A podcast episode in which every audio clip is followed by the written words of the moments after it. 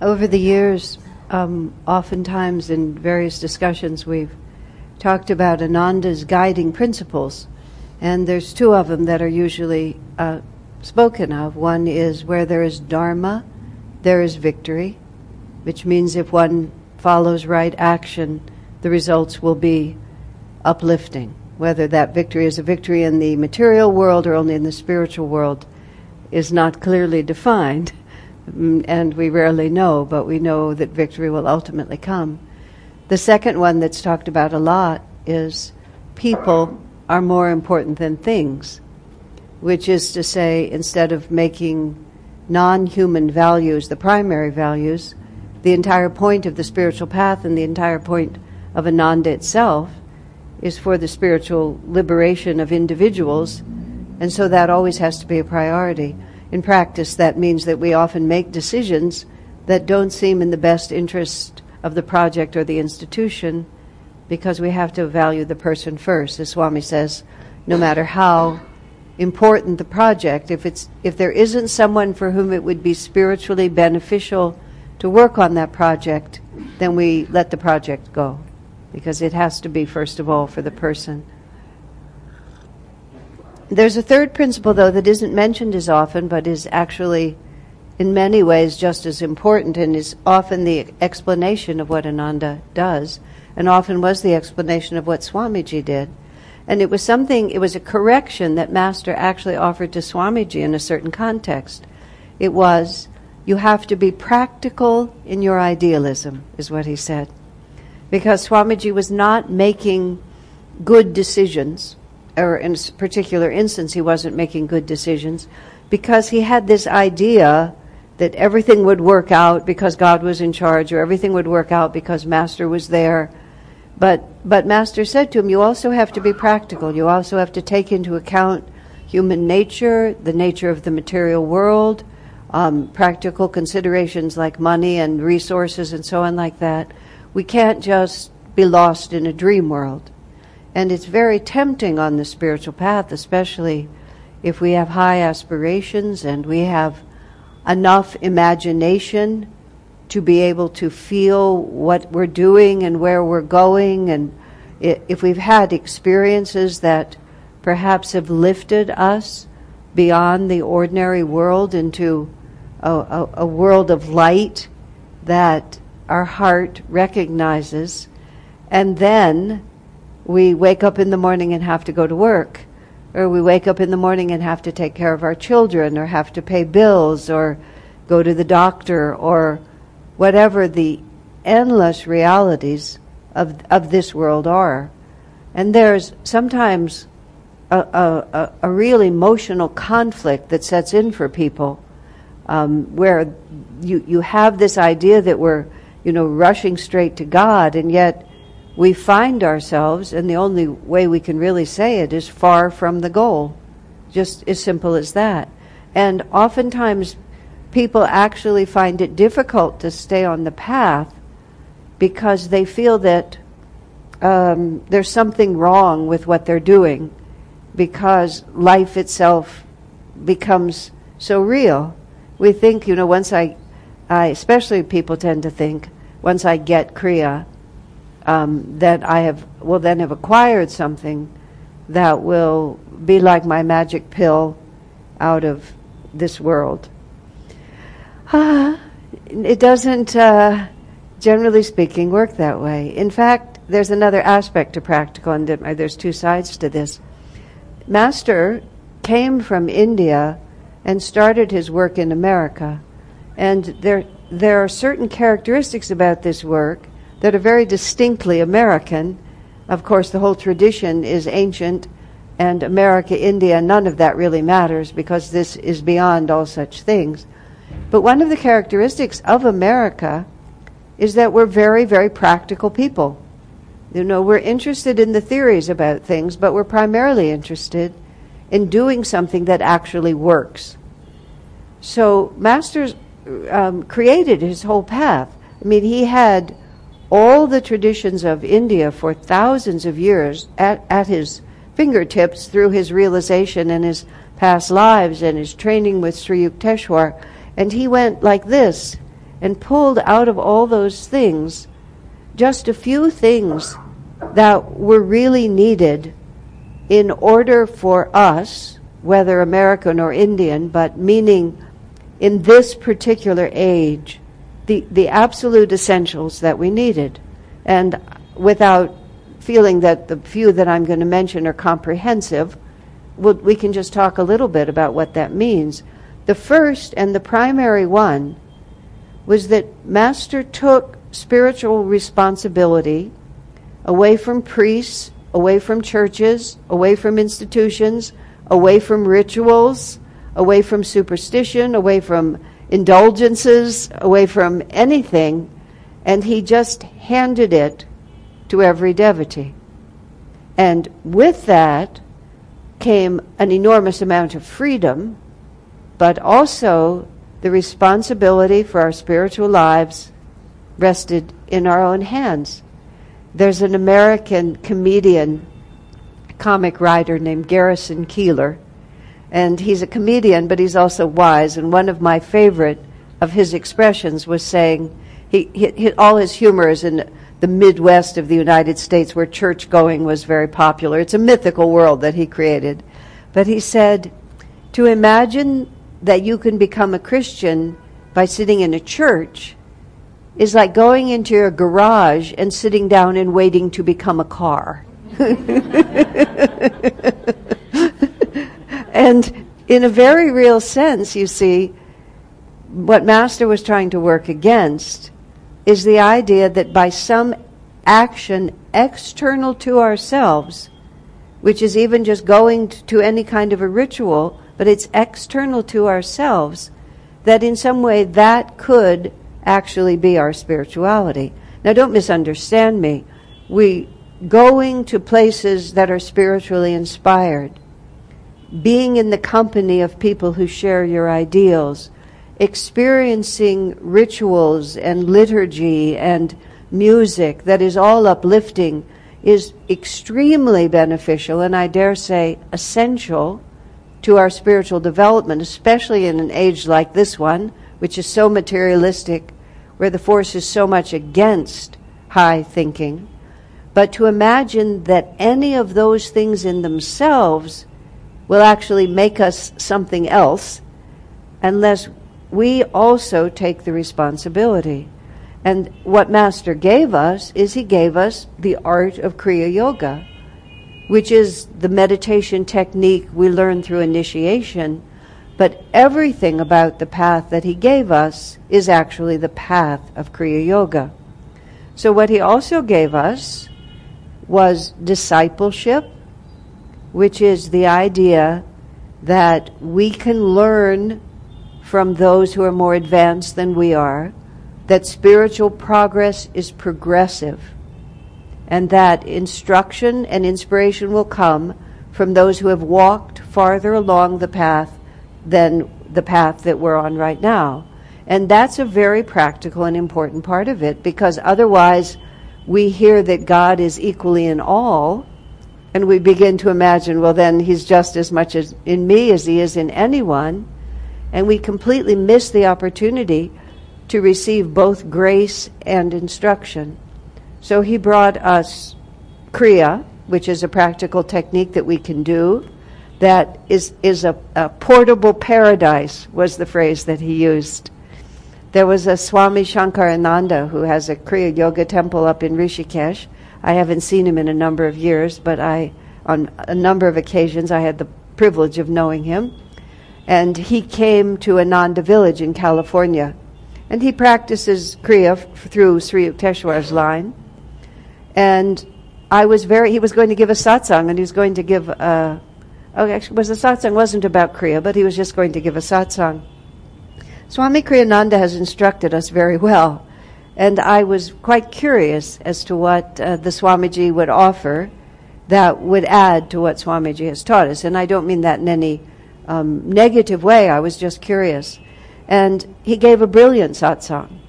And the satsang was on one subject, one word, which is breath. And it wasn't pranayams, he wasn't teaching us how to breathe, But he was emphasizing to us something that is relevant now, which was the incredible, extraordinary practicality of what we've been given. Because absolutely nothing is required except that we be breathing. And if we're breathing, we can make spiritual progress with the, with the practice of Kriya. And so part of what we have to understand, I mean, the topic we're talking about tonight, which can go in any direction, which is how to make the spiritual path practical, is that we have to make it our own. And Master made the statement, which always causes me to be amused because of the, I don't know, the juxtaposition of words always strike me as, as unpoetic. The only place God can be realized, Master said, is in the human nervous system. and I always find human nervous system so prosaic and medical almost co- uh, compared to the place that God can be realized. You want some gigantic poetic answer to that. But in many ways, that's the practicality of this path. That the only place it can be, God can be found is by our own commitment to find Him. And what I was, was saying at the beginning is that this is a combination of extraordinary freedom because nobody controls us. Nobody tells us whether we're going to heaven or going to be damned to hell. Nobody measures whether we're measuring up. But you see, with all that freedom comes the responsibility that now it's really up to me. And that's why discipleship, coupled with the practicality of the art of meditation itself, is, is really in so many beautiful ways the perfect balance.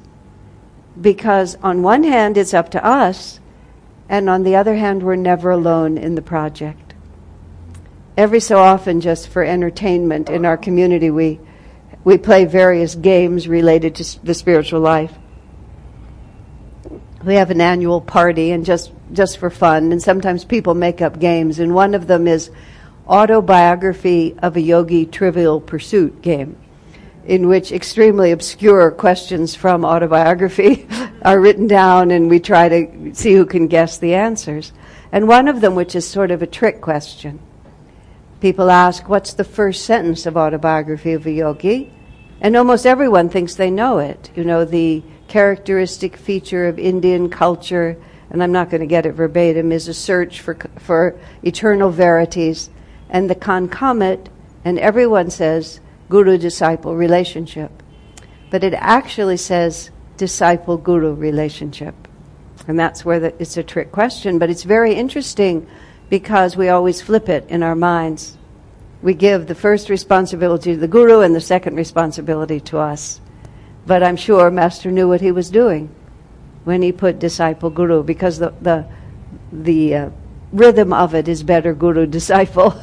so he had to have done it exactly for the meaning, which is first we become a disciple. And the practicality of the spiritual path is first we become a disciple. And it's, it's uh, well, I'll, I'll put it to you like this. I know Winnie the Pooh is a universal um, piece of literature that everyone knows. When uh, when I was living my first ten years at Ananda Village, and I was part of a, the convent there, I have this theory about organizations: is that when the organization is perfectly balanced, every character in the Pooh story is present. That's just a personal theory. You always have Kanga, you always have Roo, you always have Tigger, you have Piglet, you have Pooh. You could all just go to your offices tomorrow and see who's in it. But anyway. I used to wear striped T-shirts when, in those days. I had a couple of big striped T-shirts, and among other reasons, that's why I became Piglet. Also because because my best friend was Pooh, and we were always together. But also, Piglet's personality suited mine at that time, which was Piglet mm, told a good story, but when push came to shove, Piglet was pretty weak-willed and kind of folded up under pressure. So there was one one wonderful Pooh story where Pooh and Piglet go out for a walk in the woods, but unfortunately a fog descends. So Pooh and Piglet become lost and they have no idea where they are. And Pooh just doesn't know what to do, and Piglet absolutely collapses. And there's a little drawing of Piglet, and Piglet has his head down like this. You know, he's just in absolute despair, like this. And then the next picture, Piglet has got his head up like this, and Piglet says, Help, help, help, help, help! and he goes, goes back down again. Of course, it turns out that they're only a few feet away from their friends, and when Piglet cries out, help comes to them. Well, I think being a disciple is to utter the piglet prayer. That's my point of view on it, which is that at some point in our spiritual life, we realize that we need help. And that's when the guru comes. And as long as we're not actually calling for his help, he's unable to come in. It's not that he's unwilling, it's that he's unable. And, and what we have to understand is the Guru is omnipresent. You, have to, you have to really think about that word for a moment. The Guru is omnipresent. That means there's no atom of creation in which the Guru isn't vibrating. It, it, what is not omnipresent is our attunement with the Guru. But as soon as we, whether it's the piglet prayer or whatever it is that comes to you, open ourselves on any level for the Guru to come into us, there's no distance, there's no time, there's no bridge to be made. It's always present, and we just open to it. And so our capacity to take responsibility for our spiritual life, as long as we have breath, we can follow the breath and then if we, if we wish, we can learn to do Kriya and use the breath in a more subtle way. But what really saves us is that that practice aligns us with the omnipresence of the Guru. And when those two forces are together, and the concomitant, the search for eternal verities, and the concomitant, meaning that the two have to go together, as soon as the longing for higher consciousness is there, there has to be the realization that we need help. and then the alignment of ourselves with Guru. Now, is that, a, you know, we're supposed to be talking about practical spiritual life. I can't think of anything more practical than to have a method that depends only on the fact that I'm in a physical body and to have a guru who's always with me. Like, what could be more practical than that? This means wherever you go, ever, any planet, any age, any physical condition, you know, you don't, even, you don't have to be physically well. You don't even have to be mentally, mentally all present. Guru is always omnipresent. Responsibility is always in our hands. And then we exercise that responsibility by saying, Guru, I'm here, help me. And everything grows from that. Everything grows from that. And the simple cultivation of the conviction that when we call out to the Master, the Master will respond, which comes from experience, commitment, and love. So. Now, we were going to invite a few questions, and we have a few questions. Shall we start with what we have? So we have a few questions online. Okay. So the first one is when you say not quitting on the spiritual path, what does it mean exactly from our master's point of view? uh, let's see. The question is when I say not quitting on the spiritual path, what exactly does that mean from our master's point of view? This is someone obviously who's been listening to my YouTube channel because my talks have gotten pretty simple lately. Don't quit. I usually say more after that, but that's what I say. From our master's point of view, well, I there's a wonderful quote from master that says, "To those who persevere to the end, when the, your last breath comes, since we're talking about breath, Master said, I or one of the other gurus will be there to take you across the space between life and death. And that is really an extraordinary promise. because Swamiji has often said to us, you know, death is the final examination in which all the experiences and lessons of this life come to a point when everything else is taken away from us and all we're left is with our consciousness and then that is what determines you know where we go after and what our next incarnations if we have them are going are going to be about so the idea that the master would be there to greet you and the fact that all he says is those who persevere to the end I, have heard something else credited to Master, and I really don't know if it's true or not because I never heard Swamiji say it. But I love it and I hope it's true. Supposedly, allegedly, Master said, You don't have to succeed standing up. He said, You don't even have to succeed crawling. He said, You can be lying on your belly and just slither across, and that'll be enough. it's not a very elegant phrase, so I doubt if it's actually verbatim. But in fact, there's a lot of truth in it. Because all he said is to persevere to the end. And, and what it means from the point of view of our masters is that's a promise. I mean, that, that's quite a promise, actually, which tells us that success on the spiritual path is really quite different than we think it is because we have karma. We can't help the karma that we've already set in motion. And the karma that we've already set in motion is going to determine to a very large extent how the rest of our incarnation unwinds, but how we respond to that karma is going to determine the Master's response to us. And therefore, as long as we have breath, and as long as we know, as we have faith in our omnipresent Guru, then my devotee is never lost. Another question?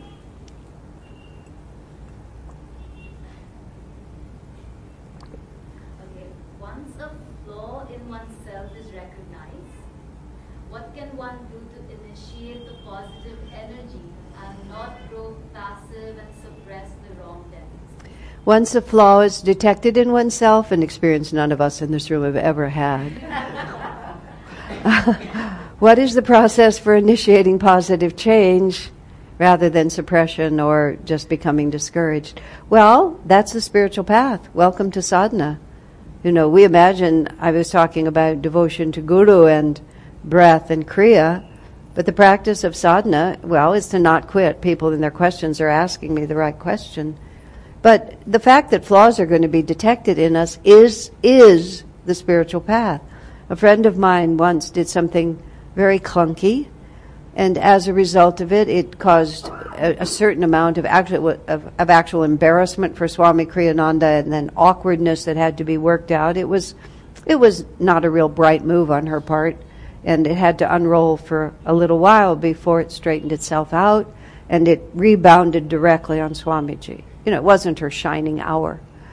And about a week later, Swami perceived that she was still in sort of a glum, depressed mood. And so he said to her, finally, said, Why are you so dour? And she said, Oh, I just feel so badly about what happened and all the trouble it caused you. And he looked at her and he said, How egoic. And she said, Egoic? He said, You know, I feel terrible.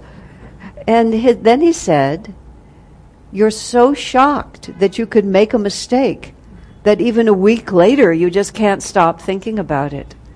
Isn't that an interesting way to put it? Because that is really what, what it's about. It's like, oh my God, I made an error. How could I possibly have made an error? I have made an error, you know, and then all this just rolls down.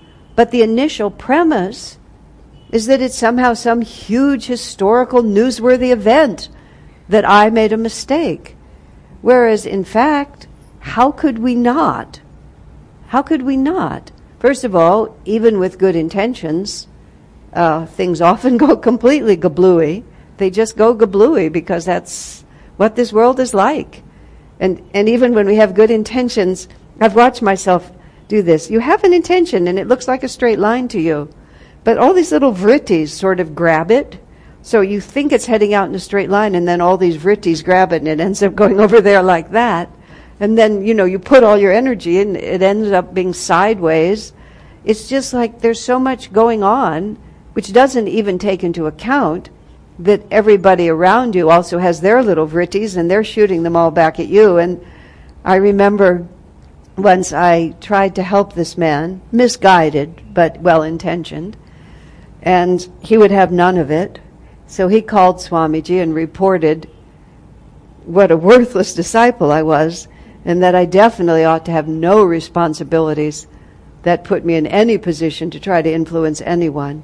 So Swamiji reported this to me. I told him back, of course, that nothing that that man said had actually happened. Swami responded to me. He said, "We can't always we can't always control the effect of what we do. All we can control is our intention."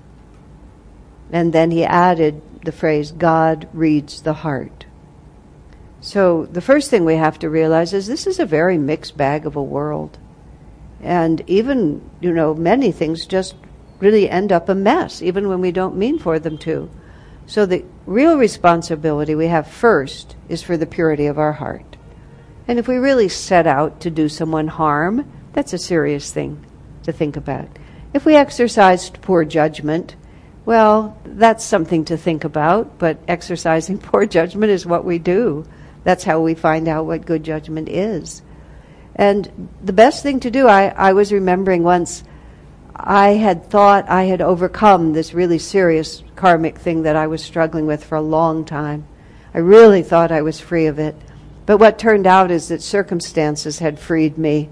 And when circumstances shifted back, I discovered in about 30 minutes that I had actually not conquered the karma at all, that it was just as bad as ever. And I was just devastated and I was weeping. I was in a car with Swami and I was just crying. I just, oh, I can't believe like this. He just completely, completely differently. Well, he says, this is good news. You know, like I'm sobbing. He says, this is good news. He said, you thought you were free of it and weren't putting out any energy to overcome it. And now you know. And now you can get to work. Now, I wasn't able in the moment to turn my energy around, but I never forgot. Oh, this is good news. I wasn't putting out any energy to overcome it. I mean, you see, it's just how you think about it. It's no surprise that we have weaknesses, and it's really good news when we find out what they are. Um, the problem is we tend to be embarrassed, humiliated, and various other things. But the spiritual path isn't easy. It's really very simple. How do you make the spiritual path practical? So you realize that it's not easy. And I'm either committed to it or I'm not. And if I am committed, this is what happens. I also had a mantra that I use for myself a lot, which I, I don't have to use as much as I used to, but I still use it when needed. I am a sincere devotee. This is what's happened to me. This must be what happens to sincere devotees.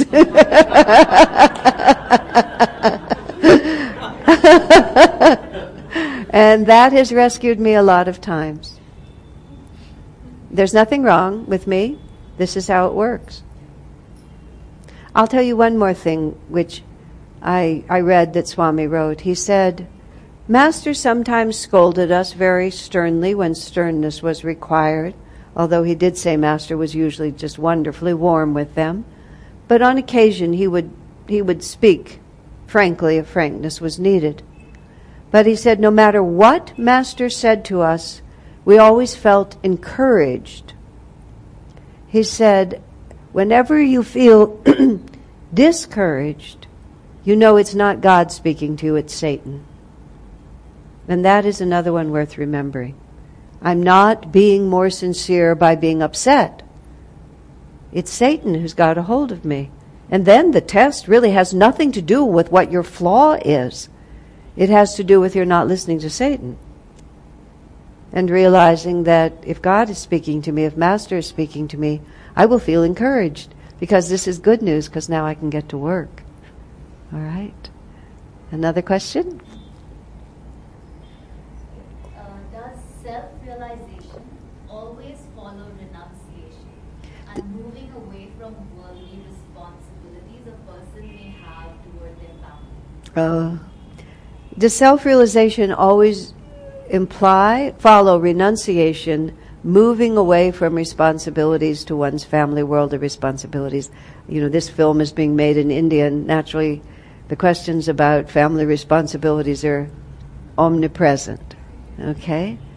Um, Self realization follows renunciation. What does not follow necessarily is moving away from your responsibilities. That's a, that's a non sequitur that is trying to sound like a sequitur, if there is such a word. Because, yes, of course, renunciation. You have to renounce the ego. It's as simple as that. You have to renounce limited self definition. But that's an inward practice. That's like breathing. That's what Kriya is.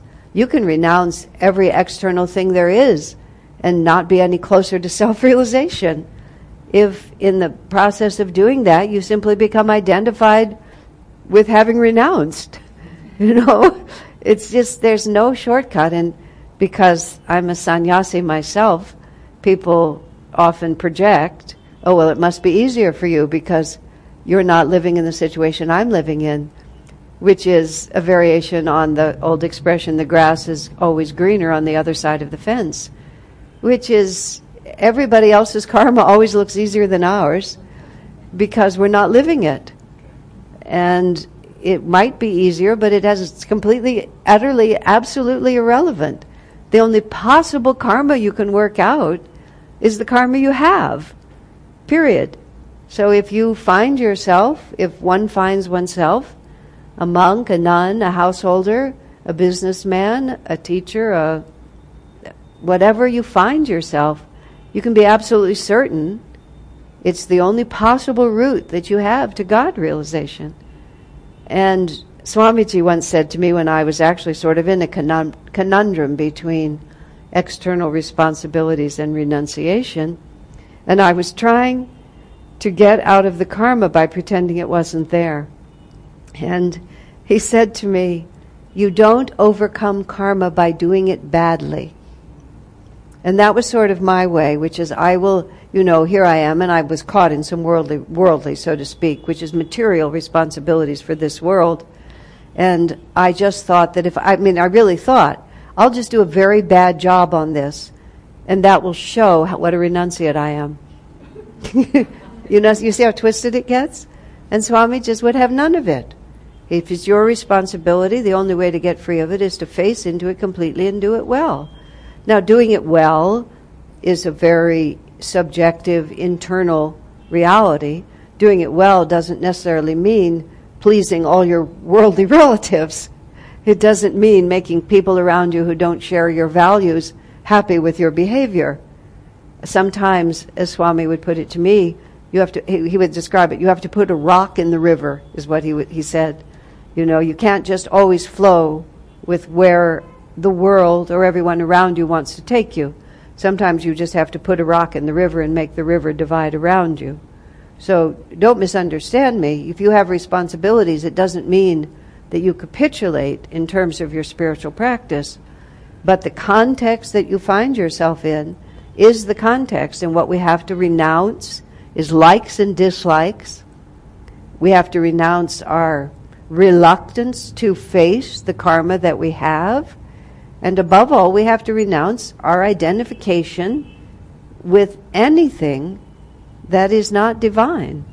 And so we live in a householder life or we live in a monastic life, whatever it is, the degree to which I am defined by it, that's my bondage, not the duties and responsibilities that come with it. You understand that? The which, the degree to which I separate myself out from the infinite. That's my bondage. And that's what has to be renounced. And if that means you find yourself free of responsibilities, great.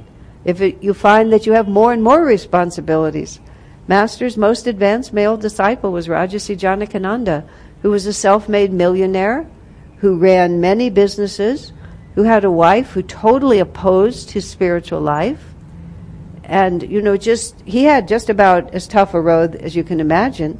Lahiri Mahashaya married at least two children. He worked, uh, I believe, 25 years or more as a government accountant. I mean, you can hardly imagine a more just mundane existence. And when he met Babaji in the Himalayas, he thought that's that was it. I mean, Babaji shows him his carefully folded blanket and his water pot that Babaji has kept for him. Lahiri naturally thought, I doubt if he remembered Varanasi at all at that point, but his natural inclination would be to think, now my life begins. And Babaji said, no, actually, your life is there. And he had to go all the way back. I mean, that's not, a, that's not an accident. That's not just an unfortunate thing. Sri Yukteswar was married and raised a daughter and did not become a Swami until his wife had died and his daughter was married. You know, these, this is, these again, these are very deliberate. Master was a monk, but he had all his family to contend with at the beginning of his life.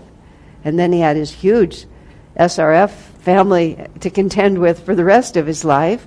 Whereas he said in India, the guru is supported by the disciples. In America, he said the guru has to support not only himself, but also the disciples. and sometimes he just walked away from it. But Divine Mother always sent him back. So it, it does us no good to imagine that it would be easier if I had different circumstances. The law of prosperity also says you make full use of what you have, and then more will be given to you. If you rebel against what's been given to you, God won't waste any more on you. So some people imagine that they're being spiritual by lamenting to God, oh, if only I could be free of all this. But you don't get out of karma by doing it badly. You have to face into whatever it requires of you, which again, I will emphasize, does not necessarily mean that you please all the people around you. What the specifics of working out that karma are, are very personal. Sometimes it's to cooperate with those around you, sometimes it's to defy them. There's a story in my book, Swami Kriyananda, as we have known him. And Swami was urging a young man to join the ashram.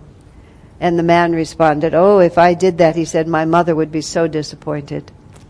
And Swami says, sooner or later we have to be, he, well, what he actually said is, sooner or later we all have to disappoint our mothers.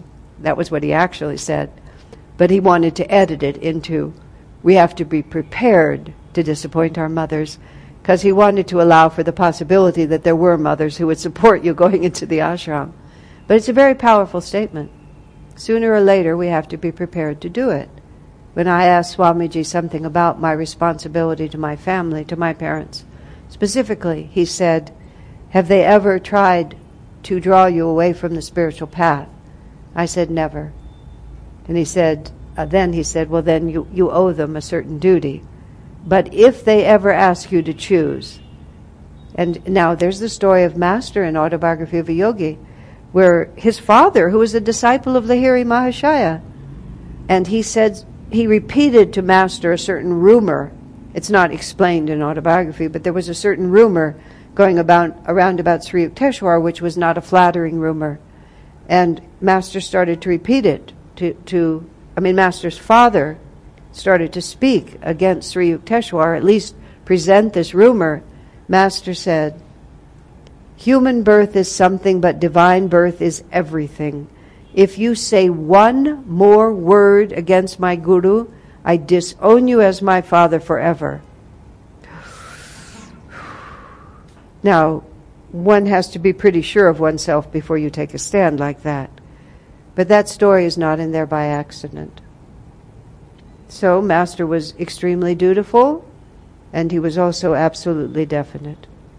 And that's the balance that we have to, because what we have to renounce is ego, and what we have to claim is God. That's where self realization comes.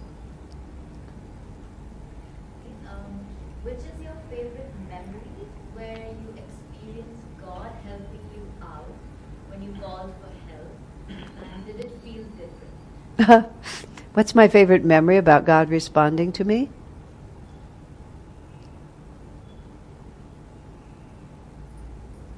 Well, I mean, the one that happened to me most recently, you know, the beginning of this year was very challenging. Um, uh, external circumstances in the in the con- in the in the future of the community that I've helped to start, there's some of you may have been following this. There's been a lot of confusion about various aspects of our community, which have caused a certain amount of misunderstanding among gurubais.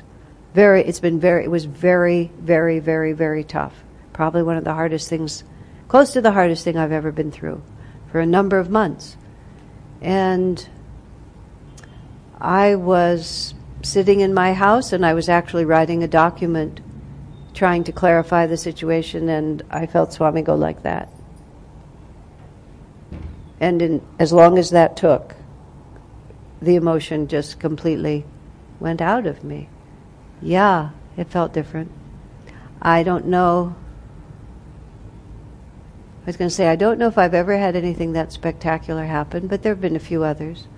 That's my favorite because it was my most recent. And it felt really like and that was it. That was exactly the fruit of everything else I was saying, which is I discovered that I had a lot more vulnerability that I didn't know I had. It was a very, um, it was a very, uh, oh, you thought you were bigger than this experience. Guess what? You're not. Kind of energy. And I followed all my own rules. I just stuck with it. And I tried not to be afraid. And I just felt Swami said, good girl like that. That's why his hand went over my head like that. He used to do that sometimes. You know, he was he was the only adult in the room. We were all children compared to him. and you know, on different occasions, he would he would pat me just like that. You know, just like a, you would pat like a little kid or a puppy. You know, he would just go like that, and it was always good girl. You know, you you got it straight. So yeah, that was a great experience. There was a question here in the room. Yes.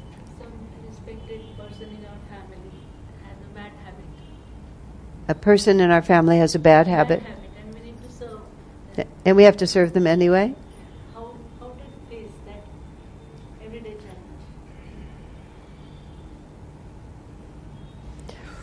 Well, what you're really saying is that service becomes very, very difficult because the environment is not congenial. That is tough karma, and that we have to put into. Someone recommended to me once that you, you create a, an outwardly radiating field of energy. So, see, the only reason someone's okay when when somebody has a bad habit, what they're actually doing is they're vibrating on a certain level, that a vibration which is incompatible to what to the vibrations that you're trying to have, and those vibrations can only affect you if there's some opening in your aura for them to affect you.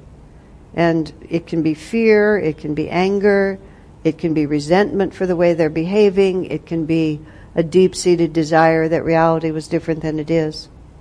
And all of those create openings in our aura. If somebody's unpleasant, they're just unpleasant. And they're far more miserable than you are because they have to bear that vibration all the time. Whether they know they're miserable or not, if it's a if it's a low and a negative vibration, they have to live in it.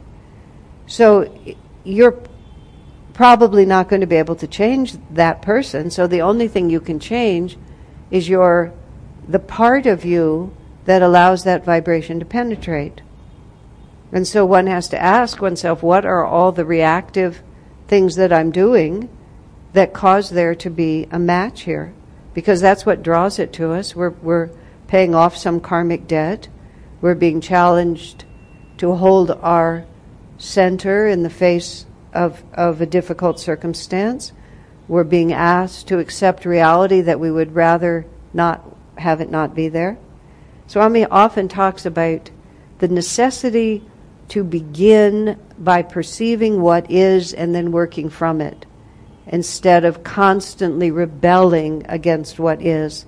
We think that by constantly rebelling against what is, uh, that will somehow get it to go away. But if it's not going to go away, we have to constantly ask ourselves, and this is what I, I would do and have done, why am I affected? Why does that person's behavior, I mean, if they're physically violent with me or something where they're actually touching or affecting me, that's one thing. But if they're simply being themselves, and are annoying me, the question is, why am I annoyed? then that becomes a very interesting meditation. Why am I annoyed? What is it about this person that can still bother me? That's what was happening when I was talking about discovering that flaw in myself. It was actually about someone else who I thought I had learned to love, and I discovered that they could annoy me just as much as they had ever annoyed me. Why does it matter to me how this person behaves? And that just becomes a very interesting meditation that um, is usually not solved quickly. Because once you find out why they're annoying you, or upsetting you, or angering you, or whatever it is, then you begin to figure out what the karma is of why I'm here. And I'm not going to say as soon as you figure it out, the circumstance will change, but the only hope of the circumstance changing is that you learn what it is that you're supposed to learn from this, including as long as you're going to be so unpleasant, I'm not going to serve you anymore, which could also be part of the lesson. I understand, especially I'm speaking in India, I understand how complicated that is in this culture. We cannot run away. Yeah, I know we cannot run away, and therefore you have to say, God will give me the, the guru, will give me the ability to learn what I have to learn to be able to transcend this. Whether it then changes externally or merely changes internally. Again, is it an autobiography where the man says about his wife who's such a nag? He said, but I've outsmarted her, outfoxed her, or whatever he said. She doesn't know where I am, meaning that internally he simply wasn't affected. So she was still behaving in the same way, but internally he wasn't affected. Is that challenging? Yes. But that's what makes sadhana interesting. And, and you can just guarantee that if you're trapped in such a situation, then there's a, something really good for you to learn from it. And the sooner we kind of get on with the actual project, which is not to say, why are you so terrible? Why are you so terrible? Why don't you change? God make him change. And, and it comes to, what are you trying to teach me? My favorite prayer is, Lord, what are you trying to teach me? you know? And why am I not learning it? and you can also pray that for other people. Whatever it is that you're trying to teach him or teach her, why don't you help her to learn it, you know, so we can get on from this? But the, the, the way I, I think of the phrase, this isn't quite the piglet prayer, but it's close to it. You could either say, God, why are you doing this? Or you can say, God, why are you doing this? And the answer to those two questions is quite different. Okay? Yeah. Any other question in the room? Yes. How are consciousness, energy, desires, and thought interrelated to each other, and how they work in combination? Consciousness, desire, and thought, how are they all interrelated and how they work with each other? And energy. And energy also while we're at it, okay? Anything else? Karma, reincarnation, chakras, kundalini. I'm only teasing you. It's a very good question. Actually, the word. Let's start with the word consciousness because it's interesting. I somebody asked me to define consciousness once. I realized I was a little. I wasn't really quite sure. So I wrote to Swamiji's secretary, Lakshman, who is uh, extremely literary and also is, of course, completely familiar with all of Swami's writings. And he actually, to start with consciousness, said consciousness really can't be defined because we define everything in relation to something else. if you have a, a lemon you'll say it's similar to an orange, but it's a different color and it's more sour. If you say you have a, a pizza box, you say that it's, it's bigger than a loaf of bread. You know, you just, you have a point of reference. He said consciousness is the foundation of everything and there is no point of reference. So there's no way that consciousness itself can be defined because that's what creation is. Now, for all practical purposes, we sort of define consciousness as our awareness, our level of awareness, um, the, the, the, the feeling with which we perceive the world. But consciousness is the background in which thought, energy, everything else takes place. Every, when, you, when you go all the way to the end point, all that you have, everything in creation is conscious and is consciousness. These are just words to me. So if they, they sound a little weak, it's because this is, you know, so they tell me rather than that I've actually looked at it and seen it. So all our energy and our thoughts, and did you have another word in there too? Say again? Desires. Desires. It's all just the pattern, the, vibra- the vibratory pattern that we impose upon our consciousness. You know, energy is the force field is closer to the it's it's closer to the field of consciousness, but our desires and our thoughts are on a much lower level. And so we are pure consciousness and we start having thoughts and we start having desires. And so from the perfect stillness of pure consciousness, we start thinking about things. I want this, I don't want that, I want to figure this out, I want to accomplish that. And thoughts and desires, they start running together. Almost all thoughts are prompted by some desire. So we're, consciousness is one reality, pure, changeless, silent, unmoving, and then we impose on it movement. And it takes energy to do that, and that energy manifests as thought and desires.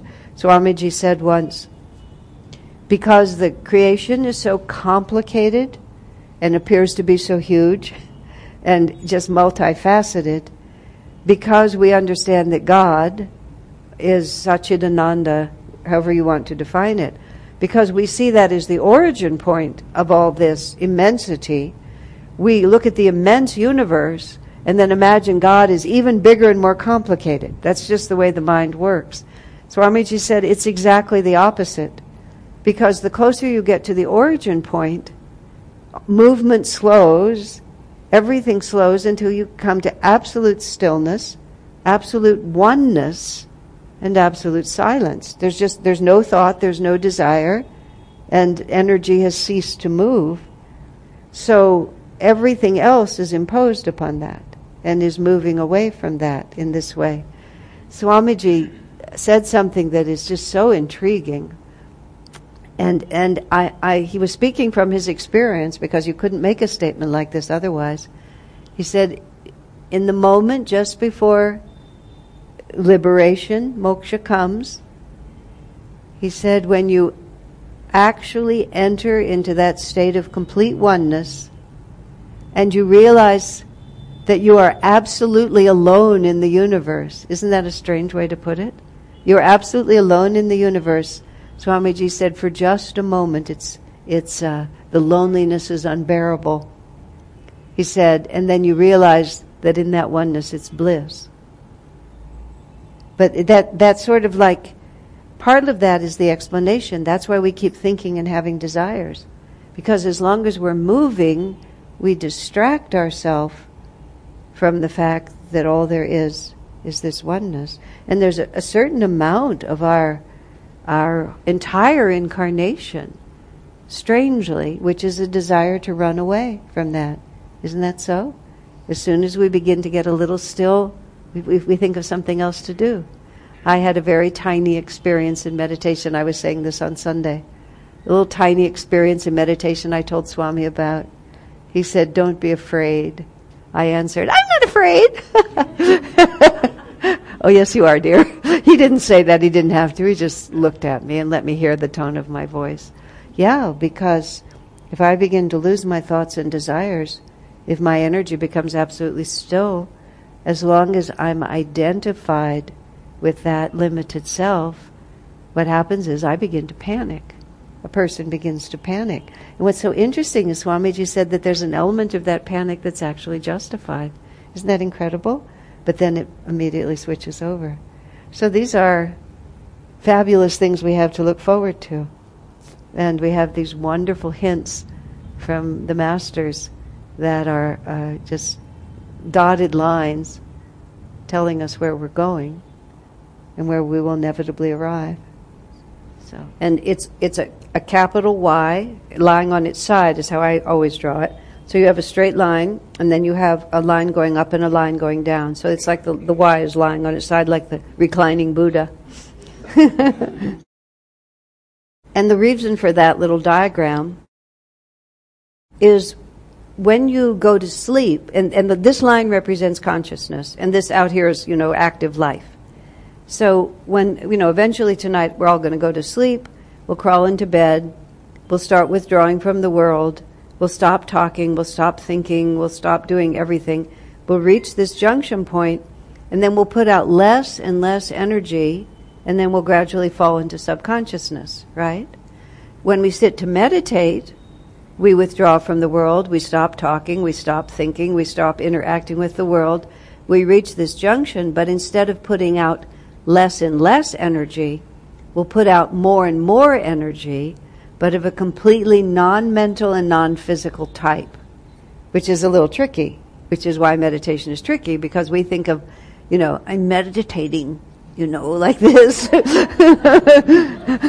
you know, because we don't know how to do it. Or I'm meditating, meditating, meditating, whatever. But we have to put out more energy than we put out when we're awake, and then we go up into super consciousness. So when they say that all three come together, this is the point where we've withdrawn from the conscious level, and whether we raise our energy or reduce it is whether we go into subconscious or superconscious. I mean, in theory. And then sometimes we're up here in superconscious, but we begin to lower our energy. And you might say we fall all the way down to the juncture, but you start doing what we call the honk snore technique.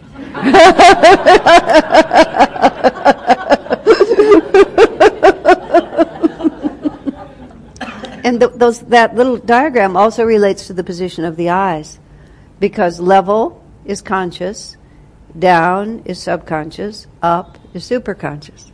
I often joke that as a public speaker, I am in the unusual position of watching adults fall asleep, which most people don't get to do.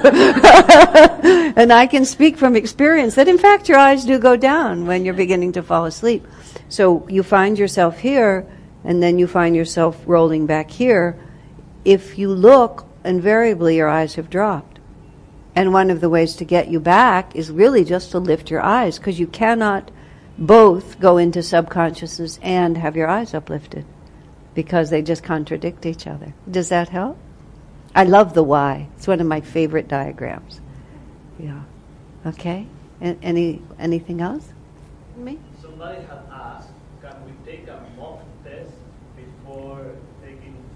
the final exam. I,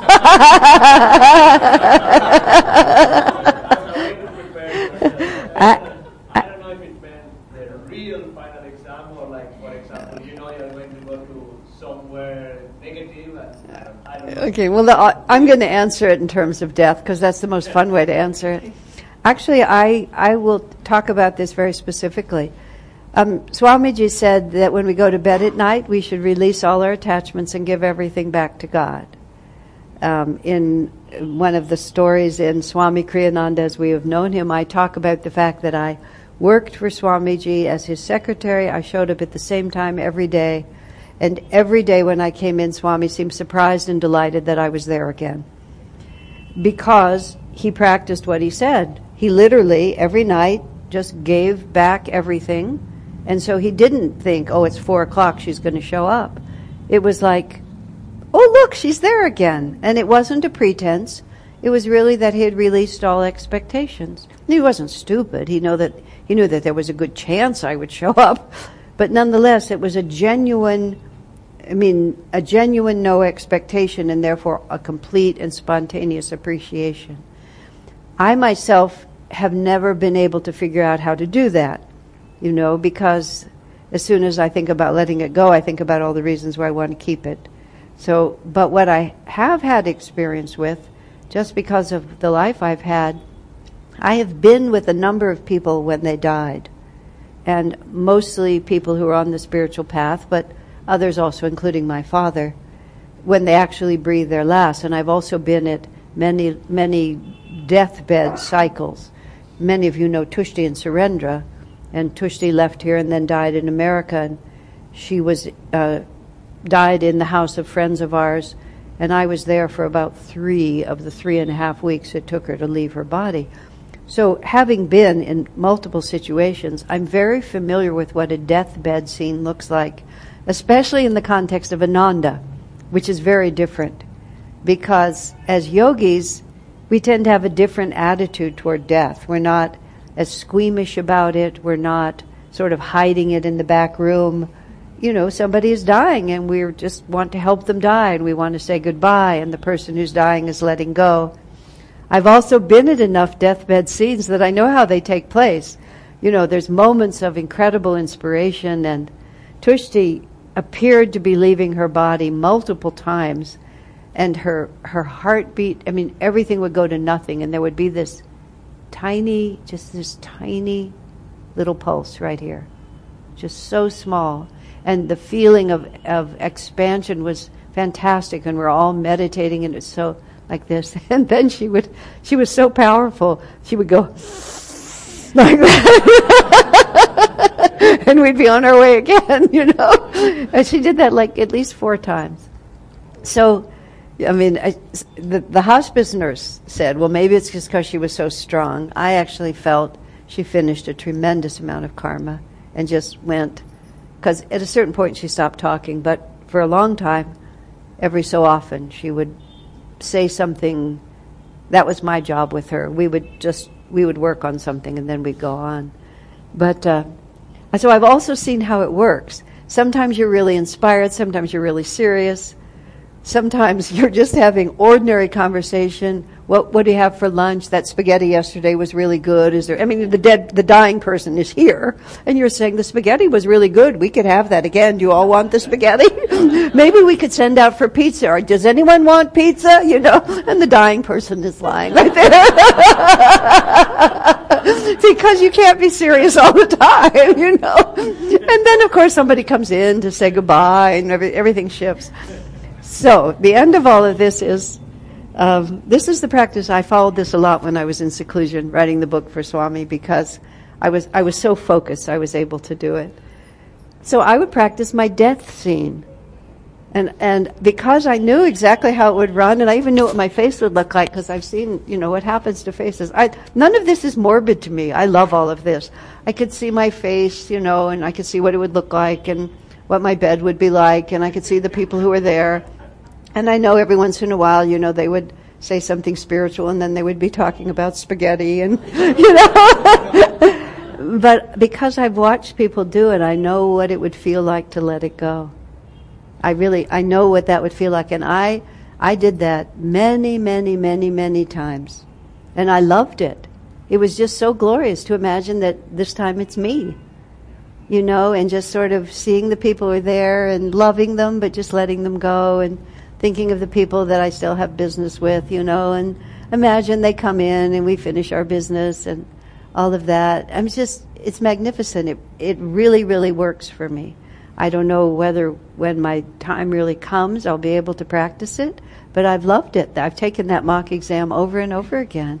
And it actually, you really can feel it. You can feel when you visualize the people you love or don't love.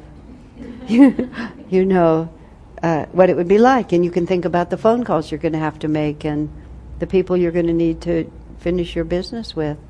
And yeah, it's a great practice. Highly recommended. It's the same. Swami says, toss everything into the fire. You know, there's lots of ways to do it, but uh, for some reason, on my deathbed appeals to me. I really like it. I had a dream once. I had a dream in which I was standing on this very big bare stage, and a friend of mine, who's a good friend of mine, he was a, a man, kind of a big, strong man. I have no idea why it was him in the dream. I just, he, there's, I, to this day, I don't know why it was him, but he was a big, strong man. And there was kind of a, like a, a block, like a table like this, but it was like a wooden block there. And my friend had one of these, like, cartoon uh, uh, hatchet sort of things, but big, with that kind of medieval kind of a curve like that on it. Just a big weapon like that, like you would see in old fashioned things. And what was going to happen was he was going to cut my head off. And we were we were there and we were just together and I was going to be executed and he was going to take my head off. It was just, you know, kind of like we're friends and you know this has to happen. And, you know, and I was like fine with it. There was no context at all. It's just that we were there and my head was going to be cut off. So at a certain point, I had, I, I just, you know, just like this, I just put my head on the block and I saw him lifting up the big tool like this. And then just for a second, I think, ooh, this is going to hurt. Just like that. And just as I saw him come down, Master says, when your body, when your soul knows your body's about to be um, messed up pretty badly, you get out just before the impact. So just as that was coming down, I either remembered that, but I just popped right out of my body. And then I was, I was looking down on this big, huge place. This was, did I say this was a dream? And then in the dream, I loved this. I looked down and I said, bye bye, Asha. Just like that. so that's also my mock exam. You know, bye bye, Asha. You know, just, wouldn't that be great if we can just be that free? Just, that's it. It's all over.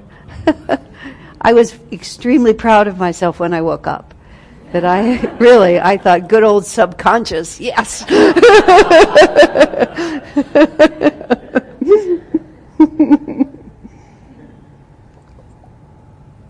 Anything more? There is one. Yeah. So this is um, since there's no shortcut on the spiritual path, should we just give in to temptation and transcend it after experiencing it? Or is it it depends how long you want to postpone your liberation. I mean, what kind of a question is that? the question is, since there's no shortcut on the spiritual path, should we just give in to temptation and transcend it after we've experienced it? oh dear. People are so clever in their ignorance. oh my my. Because let's try to sort that one out. Well, I remember this young man who wanted, this was like in the 1970s, and we were really trying to build Ananda, and he came to Swami and he said he really wanted to go to India. Very few of us had traveled to India. It was really just not part of our life at that point. I mean, it was all hands on deck just to keep the thing, keep the ship from sinking. So we were not beep, bopping around the world like we do now. And so this man said he just really wanted to go to India, and Swami suggested to him it was not a really good idea. He really felt that the man was not spiritually strong enough to really draw what he thought he was going to draw from the trip. I mean, it was he was being it wasn't just selfish. It was he really didn't think this it was going to help him to do it. So the man said to Swami finally, in desperation to try to persuade him, he said, Well, I have such a desire to go. I know I'm never going to be at peace until I fulfill this desire. Swami said, You have millions of desires inside of you. If you start now to fulfill them all, there'll be no end to it. and the man didn't listen, but that's beside the point. So that was one answer to it, which is as soon as we start on the path that just says, Oh, I'm just going to finish my desires, one, there are millions of them, and desire begets desire. Once you discover one thing that you like, it generally leads you to a whole bunch of others. Now, go right ahead. It's like this this is where we started. It's like it's up to us. It's not like well Swamiji said the problem with quantifying spiritual life, like if you do this, you're going to go to hell, and if you do this, you're going to go to heaven. He said the natural human tendency is to try to figure out how bad I can be and still get away with it. Right? Which, if you actually look at the details of Catholicism, they've actually answered all those questions exactly how bad you can be and still get away with it. You know, what's a mortal sin? What's, I don't, I don't know what all the words are.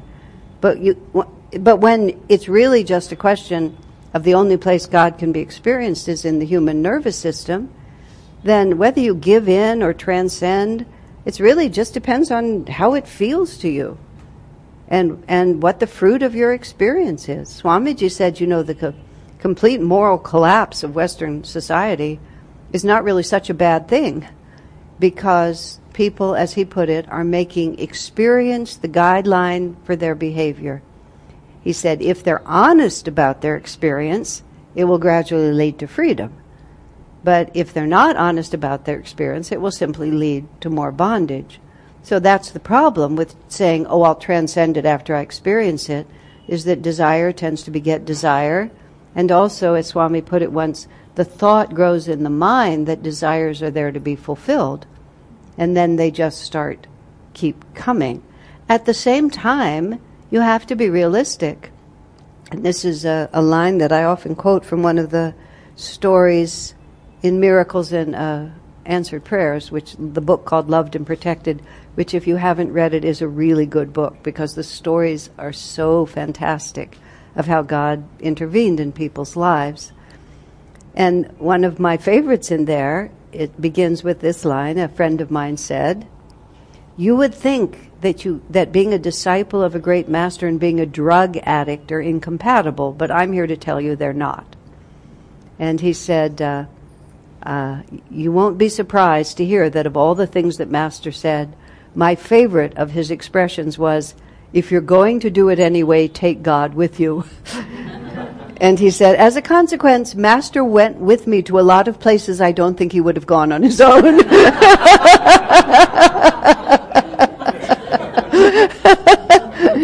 but he just refused to give up. And then the story ends with him being thrown into jail and losing everything.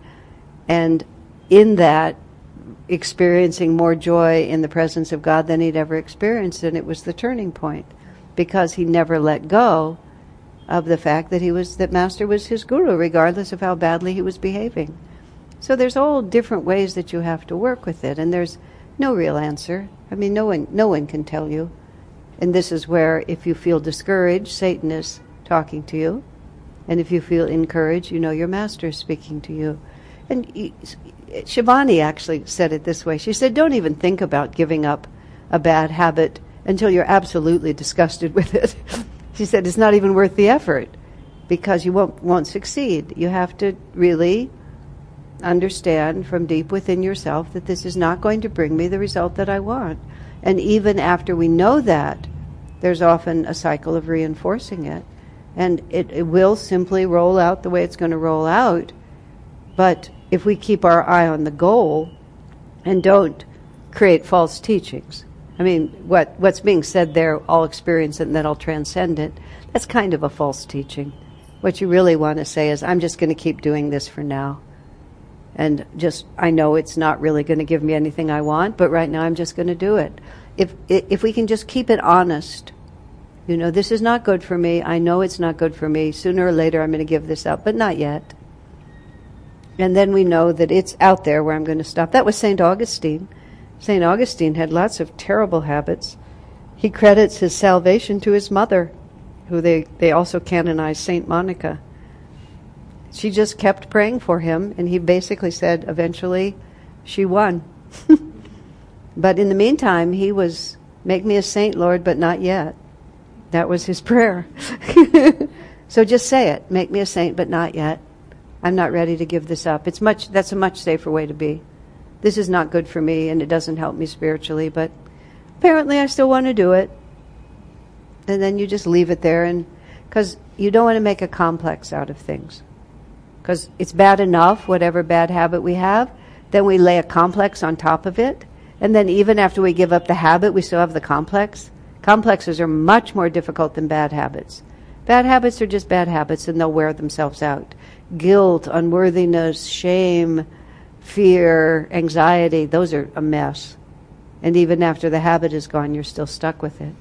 So just, I think it's, I, I used to say, I think it's better to sin enthusiastically in public than to sin in shame in darkness, because then at least all you have to do is stop sinning. You don't have to get over all the rest of it. That's not, that's the, that's not orthodoxy. That's my own statement, but, okay. Is that the story? Last one? There were too many questions. Well, one more. Let's finish. Okay, because this also it talks about your talk, but it's again a little bit about that that psychology. You want to read it because yeah. So she is basically asking about marriage. So basically she's saying, okay, I'll just read the book. you had mentioned regret and longing as two reasons why a soul comes back in the body. Uh, you or Swamiji mentioned in another talk about marriage for the sake of it, that is, marriage due to longing for earthly companionship, is a reason why you will come back. Right. Uh, to understand how to love God alone. So, can we take that to mean that the current desire for earthly companionship should and? The question has to do with marriage. Longing and regret causes you to reincarnate. If you have a longing, if, if you're compelled to marriage by loneliness, then that's, that's going to bind you, or by the imaginary thought that someone will fulfill you, that's going to bind you. At the same time, if desires have to be fulfilled, what do you do with all that? Basically, the question is complicated, but those are the questions. Sri Yukteswar says in the Holy Science, and this is about all I know about the Holy Science, so I don't want you to think that I actually understand that book, because I don't. But there's something in there about purity of heart, and he describes, as I recall it, five stages of the purification of the heart. Three of them require intense interaction with other human beings. And he says, while we are progressing through those stages of spiritual development, we are, and he uses the word, compelled into close association with other human beings because there is no other way to learn the lessons that we have to learn except in close association. So it's not so simple to say merely because I have a desire that I need to renounce it, because m- most of our desires are the necessary impetus for us to get engaged in the in the situations that will give us the opportunity to overcome the karma. And merely suppressing those desires, that's why Krishna says, uh, of what avail suppression, he says. If you merely suppress it, you don't overcome it. You just suppress it because it's in you, because it needs to compel you into circumstances in which you will then be able to transcend. That's not the, quite the same as indulging. It's just recognizing that God made us the way we are, and we, it's not always. We don't want to be at war with ourselves on every point. And so the the compulsion toward love and the compulsion toward being loved and being able to give love is God inspired because it will push us into circumstances in which we will learn things that we simply can't learn in any other way. That's why most people are householders. And that's why the compelling desire to have children is so great. Because if we didn't have those experiences, we wouldn't learn what we have to learn. We learn two things by those experiences. We learn the absolute joy of selfless love, and we also learn that human love will never fulfill us. And we learn them in all kinds of weird combinations of happiness and suffering that are, it's just an incredible mystery. But here's another just thing to make it even more confusing. Um, Master talks in one place about soulmates, and it's in the in the commentary on the Bible, which is the verse that says, "What God has joined together, let no man put asunder." That's from the Bible. Fundamental interpretation of that is that divorce is forbidden by God. Master said that paragraph has nothing to do with human marriage. It has nothing to do with romance. It has nothing to do with sexuality. What it's, what it's about, he said, is that every soul has a dual. And that just like everything else in creation, when we're created, there is an actual, divinely intended other half. And Master goes so far as to say that before we reach final liberation, we must be united with that other half and he said, but oftentimes your soulmate will be on another planet, he said. And you could have that union in vision. And, and then again, it has nothing to do with romantic love, and any physical element in romantic love precludes that level of attunement. And then there's a story, I, is it in the autobiography? It's somewhere, where a disciple felt, uh, felt this great longing, uh, a monk felt a great longing for a female companion. His guru said to him, it might have been Sri Yukteswar, when the train pulls in next to you, look out the window. And he looked out the window and he saw a woman there who so completely fulfilled his idea of what feminine perfection would be that by the time the train pulled away, the desire was gone in him. Swamiji raised the very interesting fact, possibility, because Master's actual guru was Babaji, and that Babaji, Master was sent to Sri Yukteswar by Babaji. Swami raised the possibility that Master and Sri Yukteswar were actually soulmates. And on that level, I mean, these are just very, in many ways, they were opposites. They were complementary to each other. You know, they were two sides. Swami never declared that, but it was an interesting possibility. So that's a reality. Then the other side of that, and this was a conversation with Swamiji I had in Los Angeles, the last book Swami wrote was that novel, Love Perfected, Life Divine, which was a rewrite of a hundred year old novel, which is an incredibly romantic story about a man and a woman who, after many incarnations, finally find each other. And in the original, it's just pure romance. And they find each other and they get on this yacht and then they spend all eternity sailing around, just the two of them. Swami remarked once that if any two people could be all in all to each other, they must be exceptionally stupid, was the word he used. because it's just like, it's just, it's not a logical thought. So Swami rewrote that book. And he rewrote it to talk about soulmates on a much higher level because the original author had spiritual inclination, but she just wasn't elevated enough. Because the actual theme of that story, and it's beautiful the way Swami wrote it, there's the man and there's the woman, and there's all these marv the plot's just marvelous.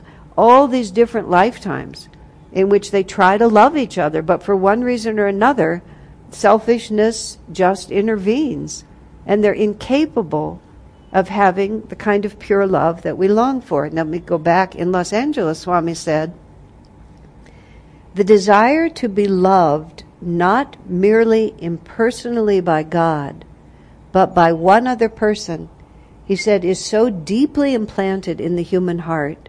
He said, it's unimaginable that God would put such a desire in our hearts without also giving us the means to fulfill it. And that's what he proposed is what Master, that's why we long for this. We imagine it's in a human way. We're compelled in a human way and then gradually we purify our nature so that we can finally transcend our human nature and then the desire is fulfilled. So in this story, the way Swami wrote it, you have the same plot. You have this man and you have this woman and you have all these different lifetimes of all this attempt at perfect love and failure. Finally, the man in the story recognizes that he needs to do something different. So he goes off to a, a master and he goes through in very intense sadhana and, and basically transcends. You know, it, it's not clear whether he's God realized exactly, but he transcends. Then, after these many lifetimes, while he's sorted all this out, he finally feels strong enough and he goes and finds her. And she's also very sincere, but she's not quite as advanced as he is. But by now he has complete mastery of himself. And he recognizes that he's not going to participate in what they've done before. And it becomes clear between them that if they're going to fulfill this, she must also rise, transcend. So then she goes off to the same, you know, whoever the master is, and then she faces literally trial by fire and goes through these magnificent tests and also transcends. And then they're able to come together in the perfection that everyone knows. Now, Swami would not have written that book. Swami would not have made that statement. Master would not have made that statement if there wasn't something real here. Master never talked about it except once because he said, if I talked about soulmates, people would completely forget about God and they would do nothing but search for their soulmates. because even the tiniest hint that it exists sends people baying down the alleyways looking for their soulmate. And it's not entirely false because we are compelled, because it's the only way we'll learn. And the desire would not be planted if it wasn't intended to be fulfilled. So if one has a desire for marriage, it's not going to serve you to, to sort of paste this theoretical renunciation on top of you because we're afraid to face it. We're just going to suppress it it's going to come out later. And it doesn't really matter whether you're married or unmarried. you have to transcend. And you have to transcend all likes and dislikes and all ego attachment. And you get to do it wherever you are, whatever your circumstances are. So, very good question. So that's it. Thank you.